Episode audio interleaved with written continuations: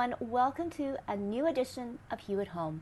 And this one will be very interesting because it's a subject matter that I do not know a lot about. But if you're like me, I truly want to learn more. And so we're going to take a deep dive into history, but the history in the church, and specifically with women. So my very special guest is Caryn Douglas. Welcome to Hue at Home, Caryn.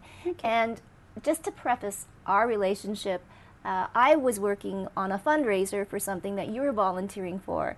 And like always, we get into a conversation, and you were telling me on the work that you were doing as a researcher, but more importantly, your, I guess, relationship with the church for such a long, long time. And I find it so fascinating. So I'm going to start with the question, Caryn. Tell us a little bit about your background and your passion for the church. Okay, thank you. I really appreciate this opportunity. I love to talk about this stuff. so, so in the United Church tradition, which I am part of, I am a diaconal minister from the word deacon, which most people will recognize. And in our denomination, that tradition is rooted in a ministry of deaconesses, um, a ministry that was specific to women. And um, when I started to develop my identity as a diaconal minister in the 80s when I was in formation, I just began to appreciate how important the rootedness in the ministry those women did. So, in the United Church, um, starting in 1895 with the Methodist tradition, which is part of the history of the United Church, women could become deaconesses in Canada. And between 1895 and 1977, when there's a bit of a change in how we view things, um, there were about 700 women who served the church, and their story is often you know, rendered invisible for a lot of reasons. And I just wanted to make their stories known, and I've dedicated a lot of my time and my academic work to telling the story of these women.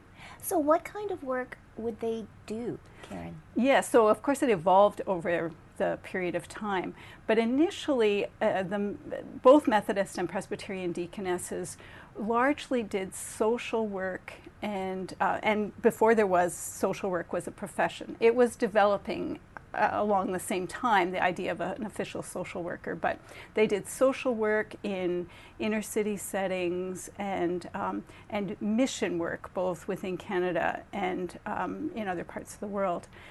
But that evolved um, so that they started to do educational work as well with children, particularly, or with women. Mm-hmm.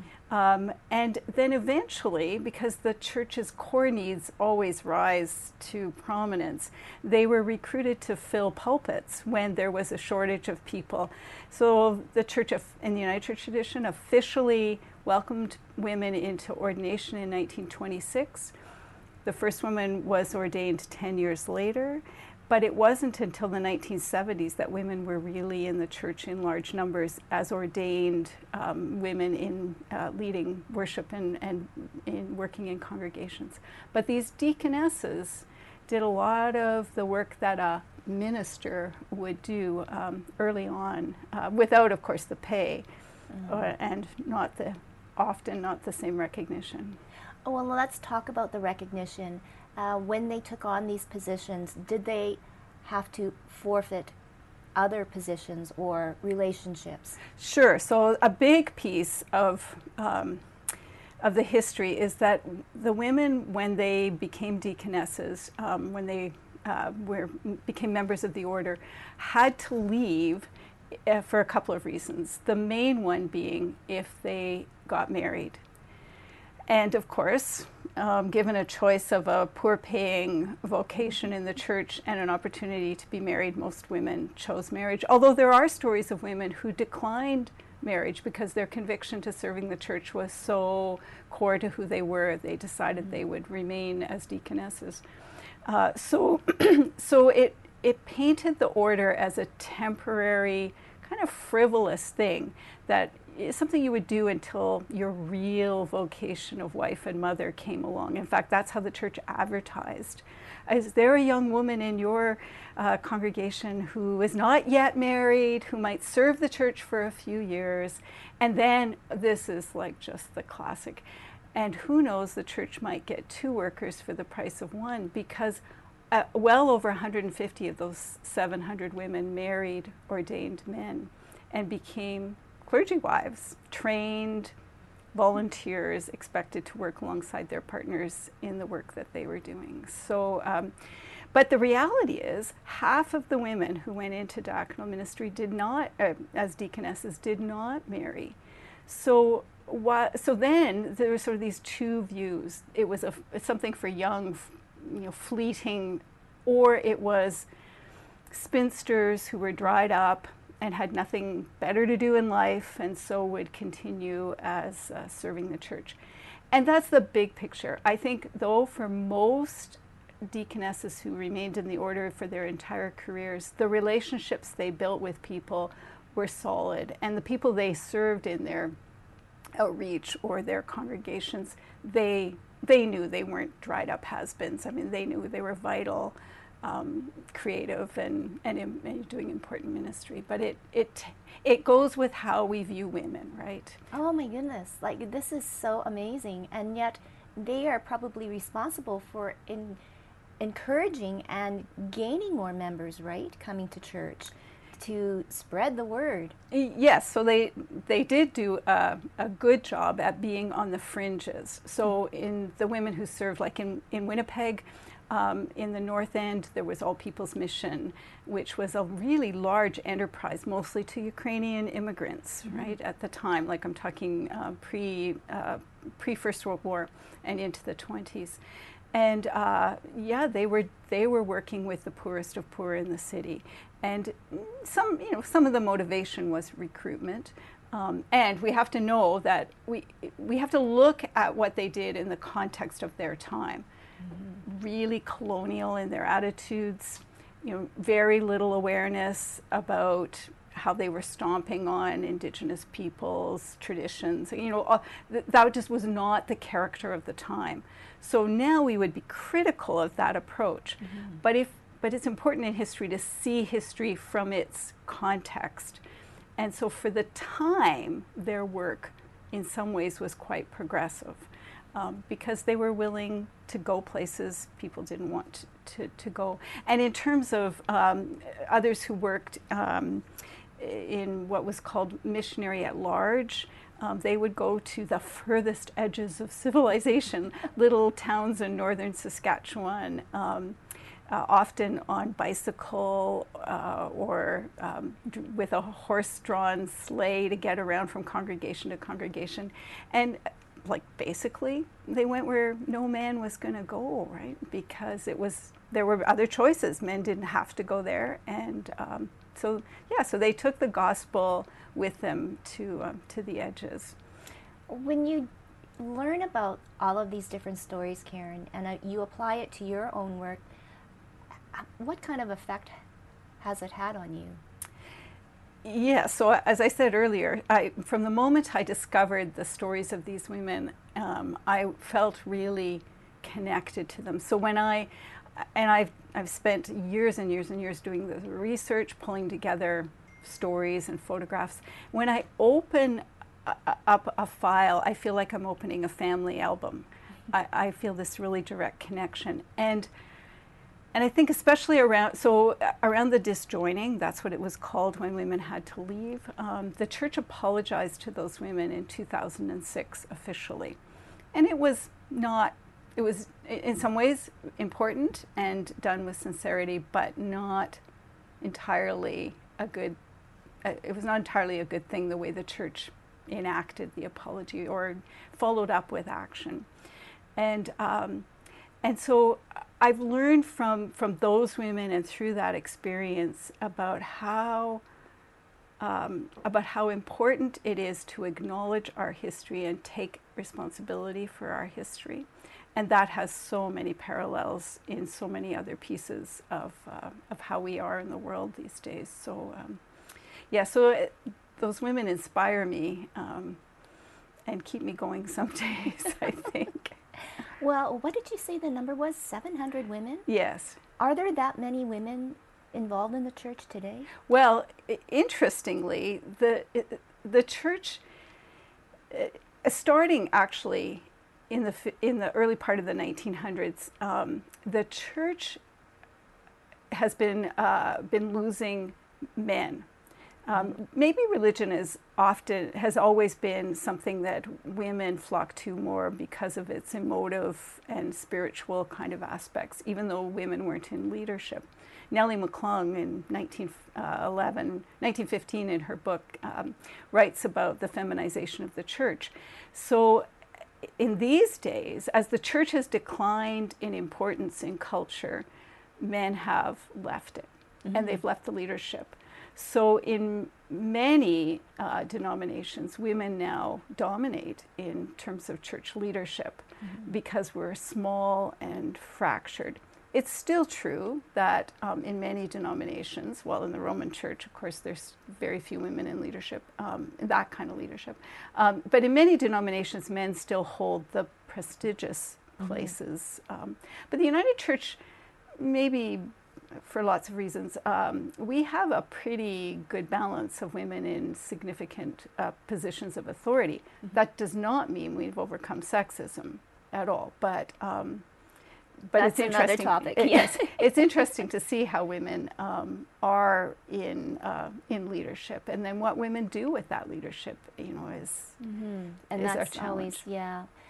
And even if you take a look at the history now, and you had mentioned uh, these women would go where no man would go, um, and thinking about the relationships that they started, it is the beginnings of social work.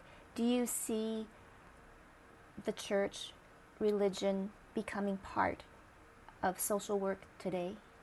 So the church is so diverse, mm-hmm. right? And so we've been hearing in the media this last couple of weeks about the Roman Church and the apology to Indigenous people, and um, you know it, it, That's that's a that's one way that the church um, is manifest, and but there are other expressions, and and when you get down to in many many many Christian communities service really service in the world is really an important aspect of who they are. It may be a minority of the individuals within the body of mm-hmm. that community who actually carry it out.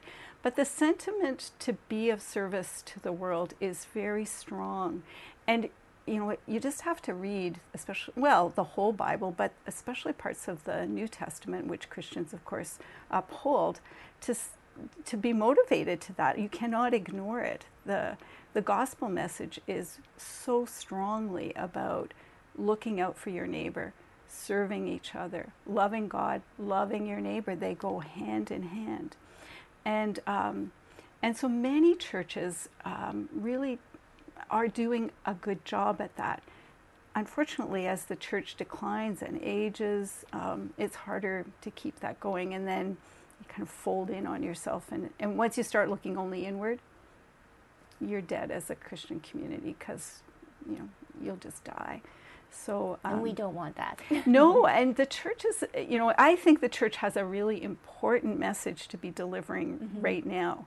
Um, for one thing, we have to we have a responsibility to to have a reformed view of colonialism. Like we we provided the church provided the theology that undergirded colonialism and um, and we have to provide a different theology now um, mm-hmm. because like the pope was saying you know we need a new way of, of uh, a new doctrine that replaces the doctrine mm-hmm. of discovery we need a new doctrine about how we are in relationship with one another so and the church also has a strong message about empathy and community and you know we we feel like that's strained in our culture um, in Canada. Oh, it certainly is. So, Caryn, you are going to come back because, yes, I want to know your opinions on the Pope's visit. Okay. Talk more about truth and reconciliation, the work that was done by these deaconesses, and how in the future we can get more people, and not necessarily, definitely more women, but of all genders, right? We now have to be thinking more outside the box. So, don't go away. Caryn will be back and we'll be engaged in some more conversation. But right now, we'll have a profile on a newcomer who found her passion through art with Artbeat Studios. You're watching Hue at Home.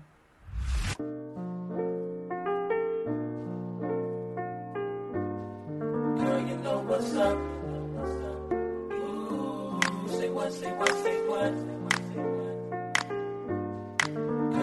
What's up.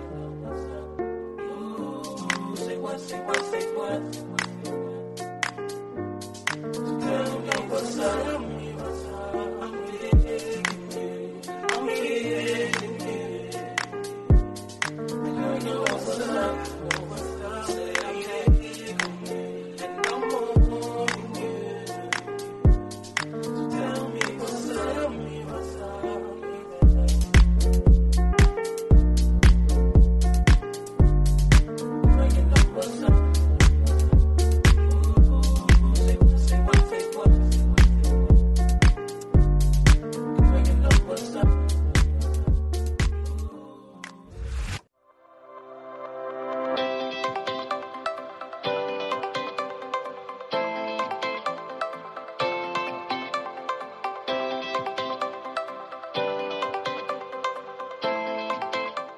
grew up in Ukraine and I lived in Israel for many years. And I moved to Canada and I felt like I lost so many things on the way.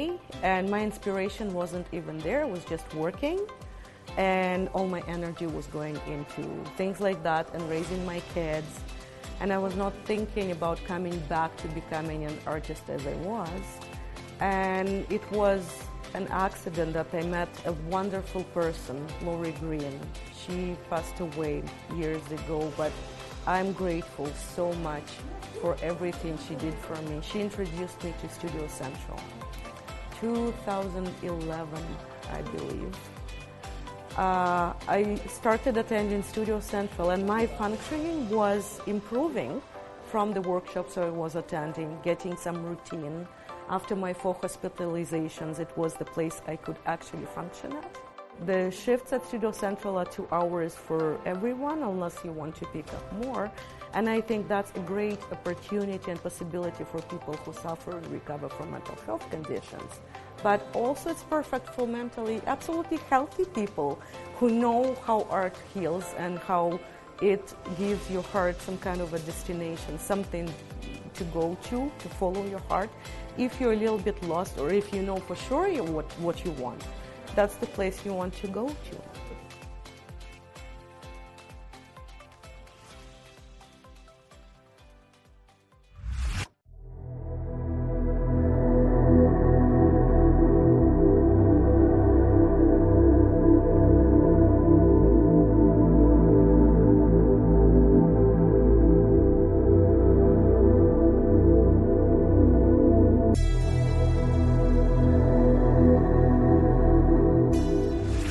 Welcome back to Hue at Home. My special guest is Caryn Douglas.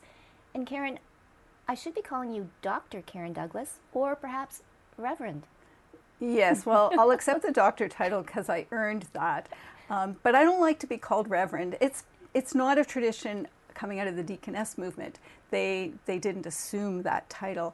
But I'm not comfortable with it because it means revered. And I don't feel all that special. and, and I think that's, a, that's, you know, I think it, it points to a new way that we have to be in the world actually, because we, we see ourselves as humanity above the rest of creation.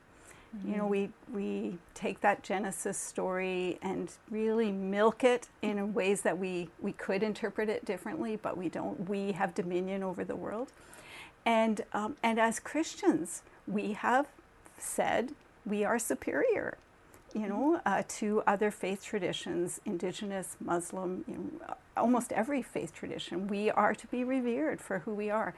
And we, we just have to let go of that. It's not, it's part of the colonial perspective and it's it's not been very helpful so as i was saying earlier like uh, these deaconesses did terrific work but oh blind to things so we had there was a, a movement of deaconesses um, in United Church tradition who were about who were did uh, mission to the Ukrainians. There was some of that in the city of Winnipeg, but out in rural um, Alberta and rural Manitoba, and their goal was to convert those people to Christianity.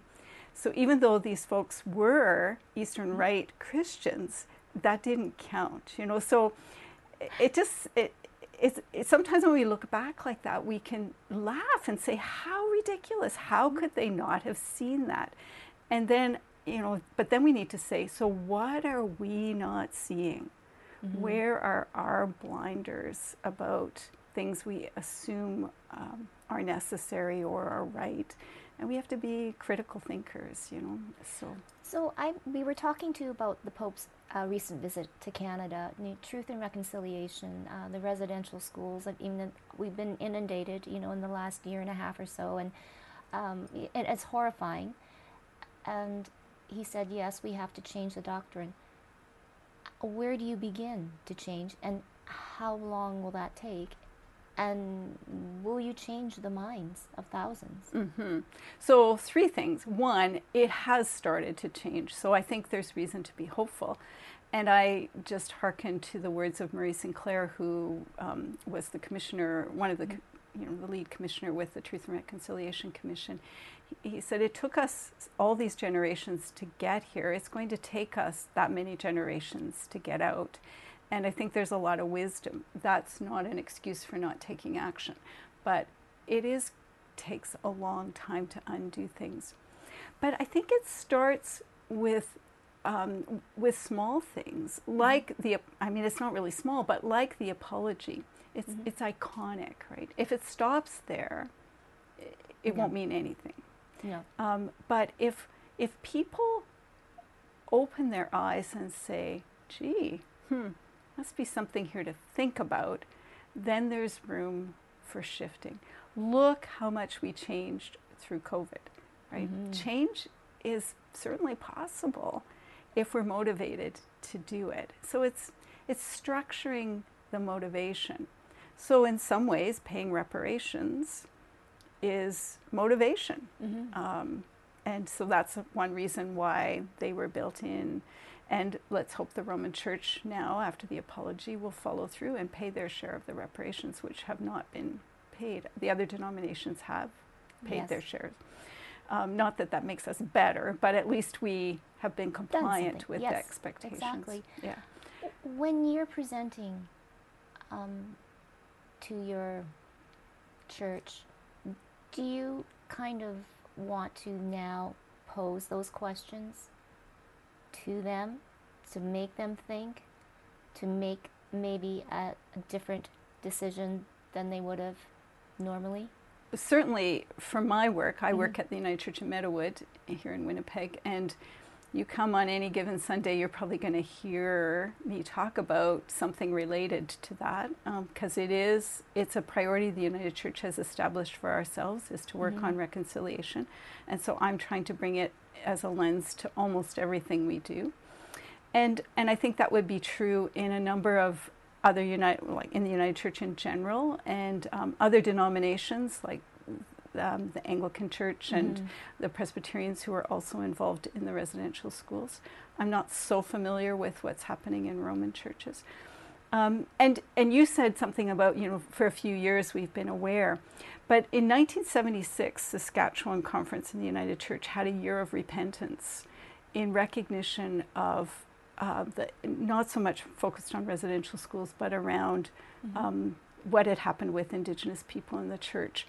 So we've been working on this stuff for a long time already, or at least in from our lifetime Yes. feels like a long time. Yeah. Um, it- but things are growing. So what for myself, um, I was in an, worked in an Indigenous community in 1983. I was minister there for three years, and when I look at what is different for that community now, um, however, you know, like nearly 40 years later, it, it just is astounding. I'm sure for many people who are still struggling with the trauma of intergenerational um, you know, abuse, et cetera, et cetera, it's hard. It can be hard to see that, but i- amazing things have happened, and amazing things have happened in the church um, as well. So there is there are things happening but yes i'm uh, you know i'm sure some people are tired of listening to me but they they're the ones who need to hear Yes, right yes, so I i'm not going to stop stop So, doing so it there you go. Yes. yeah yeah Um, so now let's switch it a bit to the future. and getting more women, young women. Maybe not the campaign that they did way right. back then for a deaconess. No, so don't worry, girls. we won't be doing that. But uh, what kind of, I guess, offerings are there now? Opportunities. Yes. So, you know, we're in such interesting times. Maybe every time is an interesting time, but um, and and it's hard to know what will attract a new generation to Christianity. There's there's some denominations which have success with a kind of um, I don't know, like a, a upbeat sort of, and but lots of theorists say that's really it's an attraction to the shell, maybe not the core message, and how long people will stick to that is remains to be seen. Um, but the the the church Christendom, that idea that the church is the nation, is you know is dying. In lots of places, it's dead. So what will emerge? Maybe will be more authentic. It may be smaller. It will be smaller, at least in our context. It may be less institutional and more of a movement. And that's what deaconesses were about in a way. They worked on the edges where the institution wasn't so strong and it was more a gathering, um, people coming together. It gives us a chance to abandon things which were baggage and go back to what's core. Um, love your neighbor, love yourself, um, follow in Jesus' way, which was about calling out the powerful, raising up those who are least empowered, befriending the lepers, you know, that would be like a street person today, whatever. So those have a those messages have appeal. Um, so I, and women maybe have well, and we, we need to even stop thinking about men and women, right? Like that's the whole new challenge. I I I'm on with that, but I, I struggle to integrate that into my thinking because that dichotomy framework of male female is so inbred into who I am. So we start to think about God as they, which actually has its roots in Old Testament scripture. So that's not a new idea, but we didn't pay attention to it before because it didn't make sense to us. Now we're reclaiming that. It, they, God, um, you know, uh, created in my image, uh, men and women. They, you know, it's not like God's a male or a female, right? So, um, so uh, there's lots of possibility as we think about. But, whoa, dizzying to I think know. about it, you know. um, and then, yeah, so we have to let go of the things which we counted on, like public recognition, money from you know that would keep a, a, a- a building going and keep a staff in place, and think about being the church in new ways, um, on the streets, on the edges, caring for each other, and young people will find that interesting, I think, but. You know, how do we communicate that? That's a big, big challenge. well, that always is. But uh, for yourself, though, I guess doing all this research, all of the years that you've been with the church, how has it kind of fulfilled you, Caryn? Yes, well, most days I'm appreciative. you know, it's always that when you work for an institution that you also have your faith rooted in, um, that can be really difficult. But um, the church has given me an amazing amount of um, support to try things, to be places, to do things, to express myself, um, to be part of community, um, to have people tell you the the intimate parts of their story because they trust you. And that's not just because I'm in ministry, but I think that's something that happens within Christian community when people build that bond.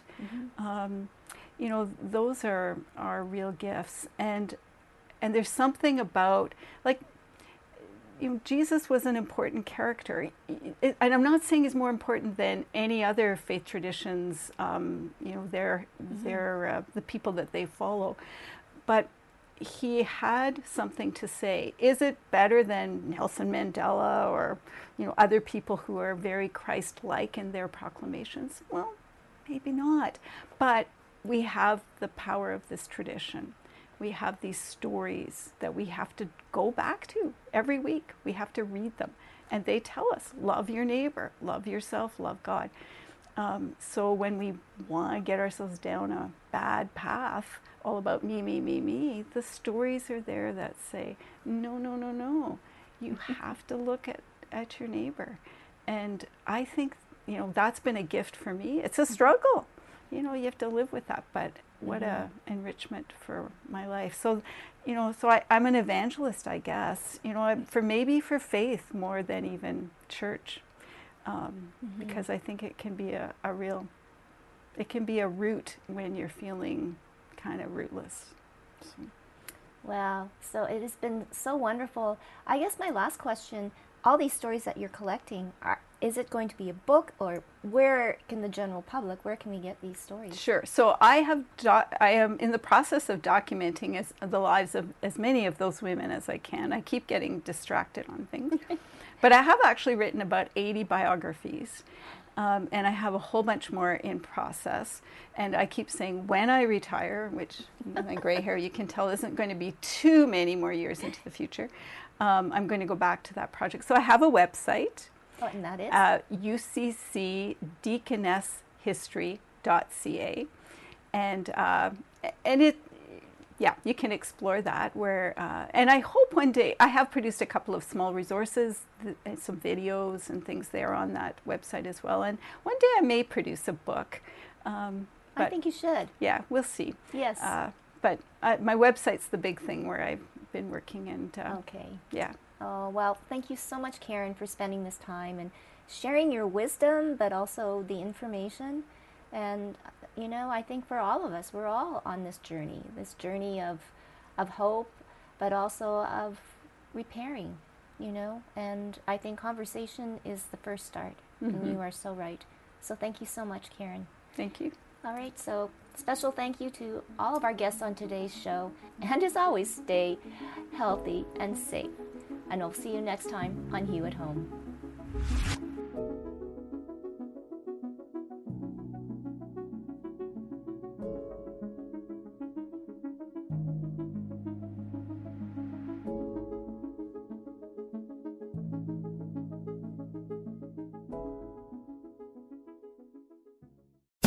Jeff Woods, and I'm shining a light on music and the rock stars who make it. He just was one of those people. He, he stood out. He was a magic guy. He really was a magic guy. All, we all have faults. He had the same amount of faults as we all have. This was before Led Zeppelin. Robert was full on. I mean, he was Led Zeppelin without the band behind him. He had the hair, the jeans, the whole thing, you know. And he was amazing. The Records and Rockstars podcast, heard around the world and yours to hear wherever you get podcasts. All the episodes from JeffWoodsRadio.com. Come on a journey like no other, where you will discover many roads that will lead you to a happier, healthier, and more stress free life. And the beauty is, you don't need any vacation time for this adventure. The journey will come to you. Join Avery Rich on your very own journey into yoga. Along the way, she will demystify yoga poses and guide you into a yoga posture or short sequence, all in less than 15 minutes. You have nothing to lose but stress. The Journey into Yoga podcast. It's not for people who like yoga, it's for people who don't like yoga.